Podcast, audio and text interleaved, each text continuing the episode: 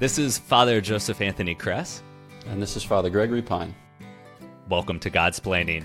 Thank you to all of our supporters. Um, it, if you enjoy the show, please consider making a monthly donation on Patreon. Be sure to like, subscribe to Godsplaining wherever you listen to your podcast. Well, we have a wonderful special episode this day. Uh, both Father Gregory and I are excited to join uh, or to have joining us uh, Sister Bethany Madonna. Um, and so we're excited to take this opportunity. We're jumping time zones, and by the time this episode, uh, I don't know, gets published, we're probably jumping uh, time and space and all that. But um, Sister Bethany, how are you doing? And I wanted to actually ask you to give a little bit of an introduction for our listeners. Uh, who are you? What kind of work are you involved in in the congregation that you uh, you are in? Sure. I'm a sister of life, and I moved out to Phoenix, Arizona on September the 8th. Um, we wanted to give Our Lady a present for her birthday, and so we have a new foundation here. Uh, it's it's um, at St. Agnes Convent, where we are serving vulnerable pregnant women who find themselves in crisis and tempted to abortion, and we receive them. We have a whole network of the lay faithful uh, volunteers who help us to serve them, and they've been so outrageously generous. It's been really a beautiful reception. And then we have a, a ministry of presence and evangelization on ASU's campus at Tempe. So, Sisters of Life, we're going to go to be with the Sun Devils, and uh, we hope to bring Our Lady there. I'm not surprised at that. You always you always go like where where the heat is the highest. That's where that's where the uh, yeah. Sisters of Life are. Yeah. Um, but once once again, I, I thank you for joining us for this conversation. What we want to talk about today is um, something that is the most pretty topic, uh, mm-hmm. but it's very, very necessary. And we're going to be talking about brokenness, um, brokenness within our own humanity, brokenness within the world, and how do we uh, deal with that. And um, you know, sister, through the work that you do, um, there are many times that we encounter this broken human brokenness in kind of visceral ways. Mm-hmm. But how, how how do we deal with that when we confront and kind of come face to face with maybe our own inadequacies or our own brokenness? What what what's what's our response to that? Yeah.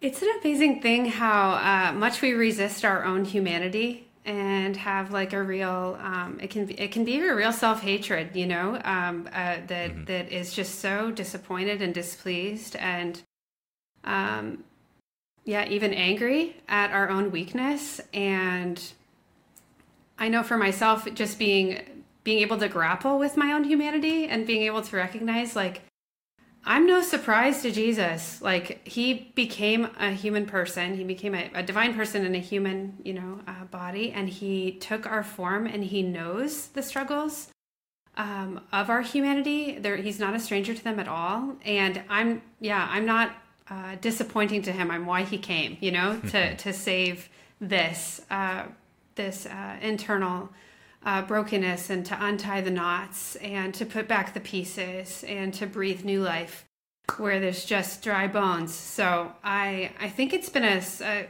just a, my own personal conversion over these years, especially in religious life, where you mm. uh, I think a lot of people think that you come in and it's just um, yeah you enter into a foretaste of heaven, which is true what the living of it is, but you also come face to face with your own weakness and selfishness and areas of woundedness that you might not have been aware of and I have been so overwhelmed by Jesus's um, persistent, faithful, mm-hmm. lavish love in the very places that I I reject in myself. Um. So, sister, when okay, personal anecdote followed by hopefully connected question.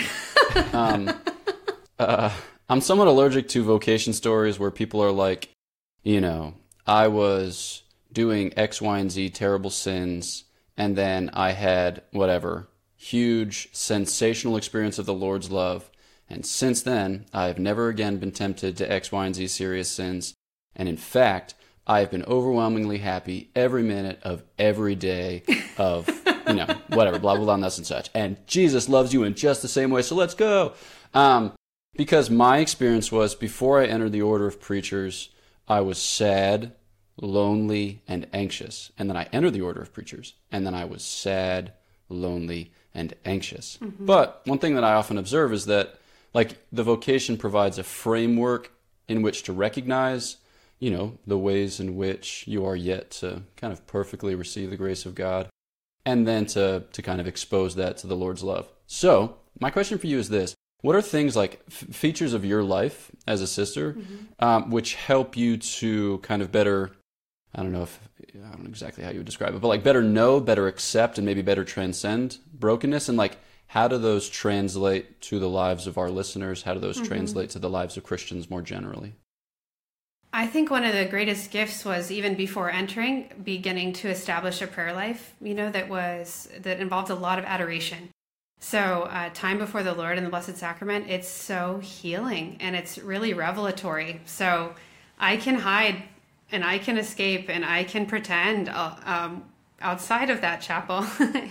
and even inside, you can have guards up. But I, yeah, I, I know even before I entered, I was, I was aware of places where I wanted to grow and I wanted to heal. I mean, anyone coming out of this culture needs to be healed mm-hmm. of so many things. We've been really um, exposed to a lot uh, that that wasn't even of our own our own seeking or our own desire. So um, I would say that having that foundation of prayer and knowing that I could come before Jesus and let Him look at me and let Him see me and let Him speak into uh, what I was grappling with, or yeah, areas of my own heart where I knew I needed to mature, just to become become um, yeah, leave behind uh, something of my something of my adolescence or something that was a habit or you know um, just a lack of generosity perhaps. And so once you enter religious life uh, i can only speak yeah for myself. Because we have this these structures of prayer and because we have the support of formators and superiors who can give us real feedback and real encouragement and real you know um, inspiration to strive for for uh, greater virtue yeah i definitely felt like it, it has and again it's like you're saying father it's ongoing. Like that's part of the human condition that we're yeah it's ongoing conversion. It's ongoing healing. And so um, it's letting jesus love me and letting him teach me and letting him form me and not making it my own work. Because i think too that there's a temptation there of like you know putting on like the hard hat and a light and like going in to do the excavation dig. And it's like if the lord's not you know bringing it forward um, that's not i don't have to fix myself. You know he'll mm-hmm. he'll bring about my conversion and he does it in really creative ways so i hope that helps a little. I think that's the part of the joy is seeing like the creativity of the lord yeah. to heal. Yeah. And and and like we we see or we we have this false expectation of what we think holiness looks like yes. or what we think a fidelity looks like. Oh i'm a faithful catholic. It means i'm doing these things or what piety is or maybe even at the core like what healing looks like. But the lord really is truly creative in the best sense because creativity is an act of the divine mm-hmm. and he can uh, creatively heal these ways in ways that you know maybe is unexpected um, and, and i think that's what you know your life and uh, how you serve uh, the young women that you serve and i've seen it definitely in campus ministry is those unexpected moments which can can be shattering, uh, life changing. Mm-hmm. You know, a young woman finding out she's pregnant. You know, students who um, you know have have total failures in their classes or or those kind of uh, moments of maturity that really cut deep. And so I think um, how how do we trust the Lord through that process mm-hmm. when it is so earth shattering and these like individual moments just change the course of of everything that lies ahead mm-hmm. like how, how do you help somebody like uh, what does that look like? Trust is a really critical um, thing and i know even from you know praying the litany of trust there's like 29 uh, invocations. Like trust uh, trust isn't really explicitly even outlined in the catechism. So trust is like faith and love and hope and and uh, dependence and vulnerability and like how, what is trust you know how how is it how is it defined how does it look trust is very specific so how do i trust the lord it does require um, a real surrender of self and a real acknowledgement. I can't surrender myself to someone if I don't think they're good. So, and I I might not surrender myself if I don't think I'm good. So there is a need almost to be able to acknowledge like the goodness of God and his providence and that he's for me and that I'm good and that he made me with the intention of blessing me and loving me and sharing his life with me. So he's not against me. He's not like disappointed in me. He's not punishing me, which is what what can the enemy would love to suggest all of those things to us because so, it makes us feel very far from him and very unworthy of him and very and often even angry at him. So the enemy will will weave in lies uh, that need to be rejected so that we can proclaim and exclaim and kind of embrace the truth that he's a good father and he he's madly in love with each of us not in like i love all of you humans and like the ant pile of humanity that i look down upon. Like it's like i know each and every one of you. Like i know i know the hairs on your head. I mean that's so outrageous to say that. It's like i know jesus was trying to just say like how can i how else can i say it i know everything about you and that isn't frightening to me like that's actually like a joy for me to have that kind of intimate knowledge of you and i actually want you to have that intimate knowledge of me.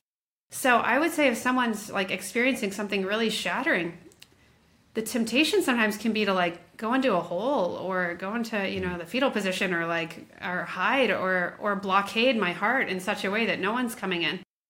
And really the opposite is necessary to be vulnerable and to open myself and to show myself and to express myself to the Lord. He can handle it. He can handle all of our emotions he actually knows what the experience was and he is using it in some way, even through his permissive will, for for our good and for our sanctification. So yeah, and especially with a crisis pregnancy, if you don't mind my speaking into it, sometimes women are are no, you know have have this experience and they're like, oh my gosh, I can't believe this happened to me.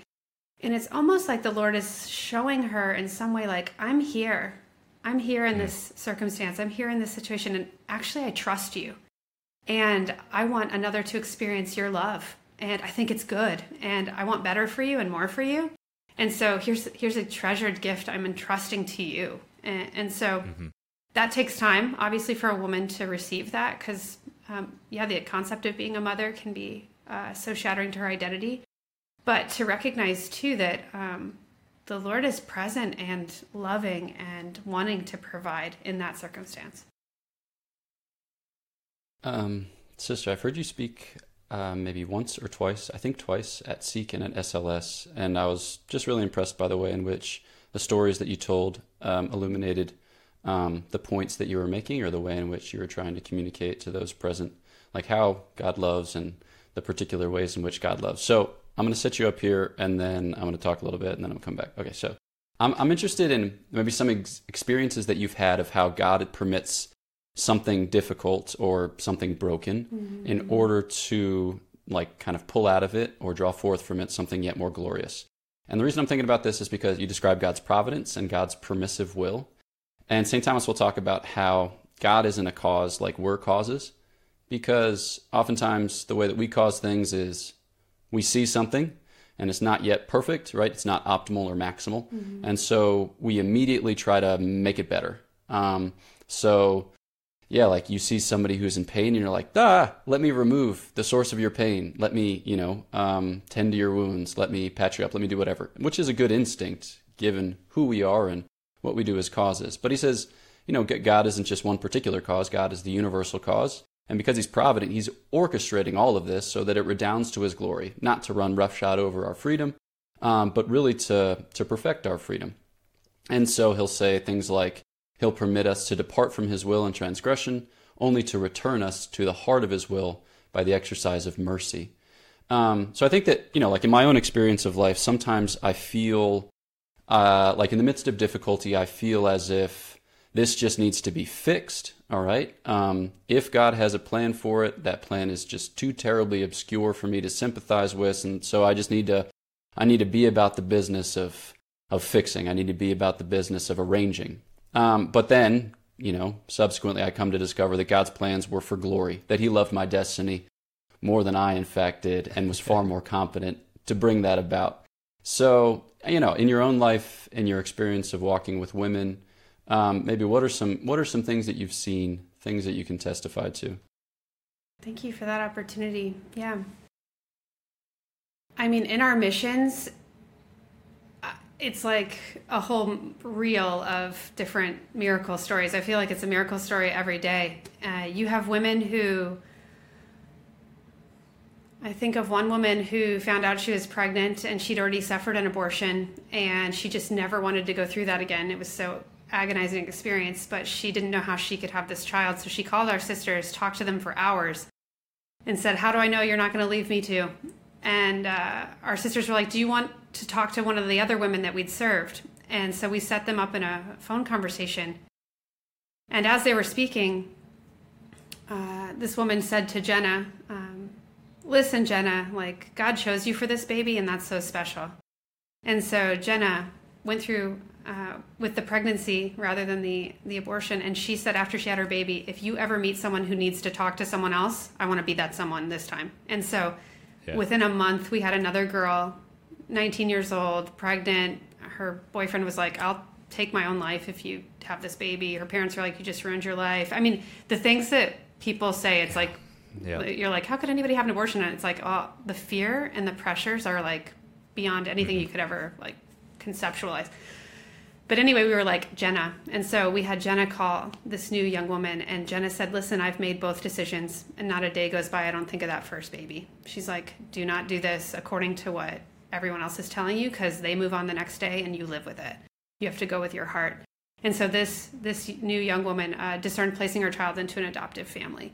So this is just one small vignette of of how how our own experiences, our own pain, our own sin even once it's given to the Lord, once we've experienced mercy and healing, we actually have a new authority when we're talking to others because we've mm. been through a journey. So, those who struggle with alcoholism and have been through AA, um, ministering to others who are struggling, those who go are in Al Anon, who have parents who struggle with alcoholism, and they can minister to each other because they're willing to look at the hard things and they're willing to do the steps. Um, those who struggle with pornography addiction and get an accountability partner through Covenant Eyes. I even think about um, Life Giving Wounds. It's a, a group of mm-hmm. adult children of a divorce out of the JP2 Institute, and they are hosting retreats and encouragement to children who uh, suffered a, a divorce in their family and are now adults and desire to live the beauty, beautiful gift of marriage, but are, are hesitant and reticent and feel like they're limping. So I'm, I just see so many glorious scars. I just feel like the wounds of Jesus are beautiful and brilliant, and he still has them. That's unbelievable. Mm-hmm. That the Lord would appear in his, you know, uh, resurrected body with wounds still. I mean, you can be like, no, Jesus, like erase it all. Like, let's just forget this all ever happened. And he's like revealing to us, no, there's like such purpose there's a beauty to this you know if like that's the glory of redemption and mercy that mercy can yeah. heal you know as you um as you were describing that that opportunity to um offer your own experience of mercy to aid others and assist others like experiential knowledge and sometimes the kind of you know ex- experience and deep suffering can be such a flower and a gift for others and not necessarily just the thorns. Um, but this is something that i kind of wanted to lead into is how do we accompany others who are dealing with their own brokenness. Mm-hmm. um, and sometimes we have an experience that we can share and we can kind of enter into that and guide. Sometimes we don't. Right. sometimes we haven't gone through that experience. And so we talked a little bit about how we kind of confront our own brokenness and uh, understanding it in connection with the Lord and how He has suffered and the wounds that He has, but the redemption that happens through that and it's drawn into His glory now, and and the reality that we even talk about it as the glorious wounds of the Lord, which that is an mm-hmm. oxymoron and just like dumbfounding phrase that we just throw around like it's nothing. Mm-hmm.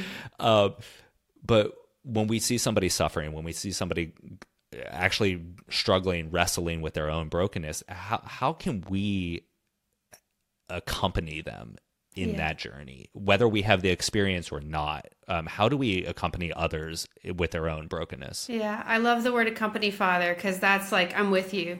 I'm staying with you. Yeah. We're together. Like it's not me serving you or ministering to you or fixing you, which is the temptation as as um, Father Gregory had mentioned the temptation to like, okay, how can I fix this situation that we're we're here? There's got to be a solution. I think depending on what it is, Father, it's like I can be a good friend and I can be um, present. Uh, there are times where I want to guide someone to to actual professional help, or I, I do I do think that they might might need something beyond what I can give, and it, it would be at their service to encourage and support them to reach out for that. I would say though, the way of the Sisters of Life, what we do with our women is is when we receive them um, our whole approach is delighting in her, which is a little counterintuitive because it's almost like, okay, here she is in a crisis, and you're like, nah, what do we do? You know, it's like, no, I'm not in a crisis. I have time for you. I have room for you, you know, and just receiving her and being like, are you hungry? Did you have lunch? you know, like, let's make lunch. we could talk for hours about other other things besides the pregnancy because we don't need to zero in on it. I care about her and I care about her heart and I just want to hear what's going on so then we reflectively listen. I receive what she says and I don't put in my two cents. I'm like, oh, you know what you need to do? Or let me tell you my, let me talk about me for just a second and my story because I think it would help.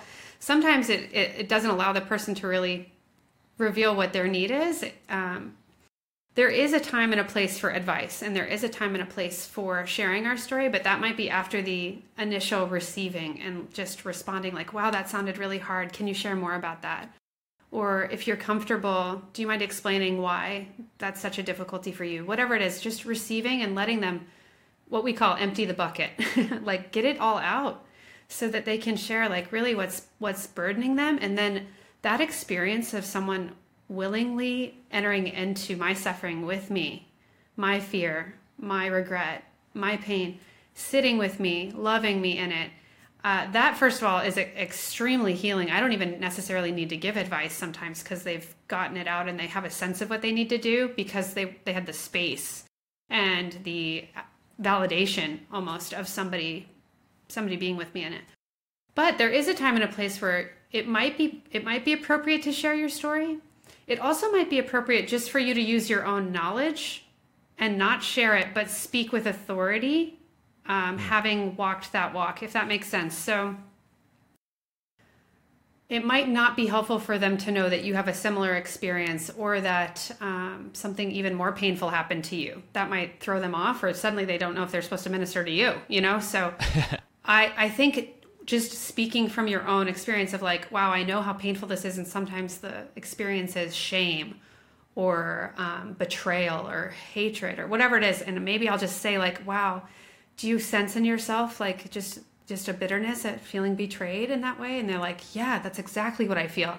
And they're not really sure how you knew that but i don't need to go into like well one time i was totally betrayed. So you know again it could shift the conversation. So yes i use my own brokenness to speak words of comfort and words of affirmation and sometimes words you know with with um, a directive like you need to do this or you need to speak to this mm-hmm. person or I really want to encourage you to this, but I don't necessarily have to say where that's coming from. so I don't know how to express this well, but I'll just express it less than well. Um, I think in, in you know many of our experiences, it's rare that we'd be in a position where we're counseling a woman mm. regarding you know whether or not she should um, keep her baby or etc. Um, it's often more like we're talking to friends or coworkers, and those friends or coworkers are expressing whatever trial or difficulty or sorrow in life. And I think I'll, I'll speak for myself. I sometimes catch myself um, like kind of judging or mm-hmm. feeling critical towards the other person, insofar as in my mind, I'm drawing lines of causality between what they're presently experiencing mm-hmm. Mm-hmm. and their attitude or their comportment or their behavior or whatever it is. And so in my mind, I'm just kind of operating within the ambit of justice. I'm like, yeah, of course. No surprise there. Say more. You know, it's like, but, you know, yeah. Father Smug Pine doesn't actually help anyone or anything. And I find too that, like, if ever the person's difficulty involves me, right? If it, if it ever is kind of assigned to me, even, you know, like mildly as blame, that I'm even more I like Defensive. in addition to the judgment I'm defensive right? So so now I'm like I'm on the offense when it comes to assigning blame. Because if I assign blame to you then that buffers me from actually assuming any of it myself. So my question if I can formulate one is um, like what you describe it, it, it sounds like it entails you know like you said listening um, kind of like posing helpful questions be like a- affording a place in which for the other two um, to reflect, to draw her own conclusions, things like that. Um, but it sounds like it involves like just yeah, just a high degree of empathy and an incredible capacity to check your own ego. Um, for those of us who would be less adept, less skilled, um, speak into that. Maybe like give me some hope that I will not live the rest of my life Sure. as Father Smug Pine. Uh, I don't think that's how you're living right now, but I'm grateful for the example. I'm really grateful. No, I, again, it's like we bring our own our own baggage into any conversation that we're in. So I'm really grateful for yeah for this thought about how to how to check my ego. Um, there is something there of like even if someone's accusing me or blaming me or angry at me, um, there's almost like this pause um, internally of like this isn't about me in some in some very real way. This is and I want to be part of reconciliation or I want this to clear up, so I want to receive it, whatever it is, and I don't have to answer right away. And I think that's also really important if it's if it is somebody uh, venting directly to me. I, I want to be able to say thank you for sharing this. I wasn't aware of this. Um, I had no idea that this was affecting you in that way, and um, I would really love to have some time to think about it and come back to you. I think the judgments that we can make, like God gave us our reason, you know, and and and obviously justice is very strong in all of us. Uh, that's from childhood, mine and not fair, and you know, like that's that's deep. Um, so I guess it's it's being able to, while acknowledging internally, like I bet that is because of this, and had you know had they not gotten in that relationship or had they not gone to that place, whatever, this might not have happened. That's kind of neither here nor there in the moment because I what I'm what I'm doing is it did happen. So there's almost like a surrender and humility of like I can't change what happened even if I think I can figure out how it happened. So I have to just receive it in the moment and know that God has a plan forward. So although some of it might need to be addressed, like behaviors and the crowd that someone's hanging out with, or you know the their their relationship or their dynamic within their family. Some things need to be addressed, but often that that takes a little bit more time and you can go back to it. Now that I'm aware that that's your situation, I'll revisit that and I'll remember that I wanted to revisit that, you know. But it might not be right now that that that even needs to be broached, you know. For example, again, I um we meet one on one with college students. So if a college student comes to us and she shares something that's really difficult, I want to receive everything and I want to see what's most poignant for right now. But I might remember like she's not ready for me to go there, but we need to go there eventually. I might wait a month. I might wait six months. Um, if it's not urgent or there isn't like you know um, if someone's life isn't in danger or something but if it's something that i hope she'll come to on her own um, i might i might try and guide her there and if it she doesn't come to it on her own i might find a really charitable way and patient way to to bring it to her attention and offer it to her as an invitation of something to bring to the lord or something to look into and uh, see in her own heart where that's coming from Uh, sister, we're we're kind of coming to the close, and I, I feel like we can continue to uh, just add and, and dig deeper uh, with a little miner's cap. But it's the light of Christ that's shining. that's what that's that's what's leading us. Uh, my father's a coal miner, so I really appreciated that image. I was like, let's go, uh, Papa Kress and the coal mines. Um, anyway, um, as we're like drawing this to a close, I mean, I, I do final thoughts on our brokenness, each other's brokenness in the light of Christ, in the wounds of Christ, you know, um, your guidance to our listeners and, and honestly to, to each of us on like when we speak about brokenness within our relationship with the Lord Jesus, who is a wounded healer, um, what does that look like? And just kind of, you know, final concluding thoughts or advice or prayers in that sense. Sure. Yeah. Rather than focusing, I guess, so much on like the ugliness or the pain of woundedness, I think it's, which is very natural, uh, recognizing Jesus is like, look at his family line. Like his family line was really kind of messed up in a lot of ways. And he entered into the human family uh, with a lot of, lot of issues. And then when you look at him in the Gospels, he's, he is like a magnet to woundedness. Mm. He, he loves the brokenhearted. He wants to set captives free. He wants to give sight to the blind. Like he just needs to he doesn't even need, necessarily need to know. He wants to hear from you too like what would you like me to do for you? You know or the woman who just came up and touched his garment she had so much faith and he's like whoa power went out for me. He wants his power to go out into us. So even reading the gospels allows us to take courage in bringing jesus our brokenness because he's he's so drawn to um, allowing us to experience the greatest freedom and the greatest joy. Like, I, I want my joy to be in you and your joy to be complete. That is a promise. And yeah, it's a journey, but I'm not on it alone. And there are others who will walk with me, and the Lord will provide that as well in friendships, in you know, counselors and trusted mentors and spiritual mothers and fathers if if I need to I need that. So I would say be not afraid of your own brokenness and, and be not afraid to bring that forward to Jesus uh, for his, yeah, his healing touch. Thank you. Thank you. Thank you. Thank you. Uh, thank you again to all of our supporters. Uh, if you'd like to tithe to our work, uh, check us out on patreon.com slash godsplaining. Follow us on Facebook, Twitter, and Instagram. Like, subscribe leave us a five star review. I think uh, this episode's worthy of a five star, but that's my own uh, advice there. Uh, visit godsplaining.org to shop our merchandise and get dates for upcoming events uh, that we will be having. And once again, thank you so much to Sister Bethany Madonna for joining us on this episode. Please support uh, her in the mission in Phoenix, support uh, the Sisters of Life and all the great work that they do, and offer up a few extra prayers, a few Hail Marys for all of them. And from all of us friars, thank you so much. You are in our prayers. God bless you.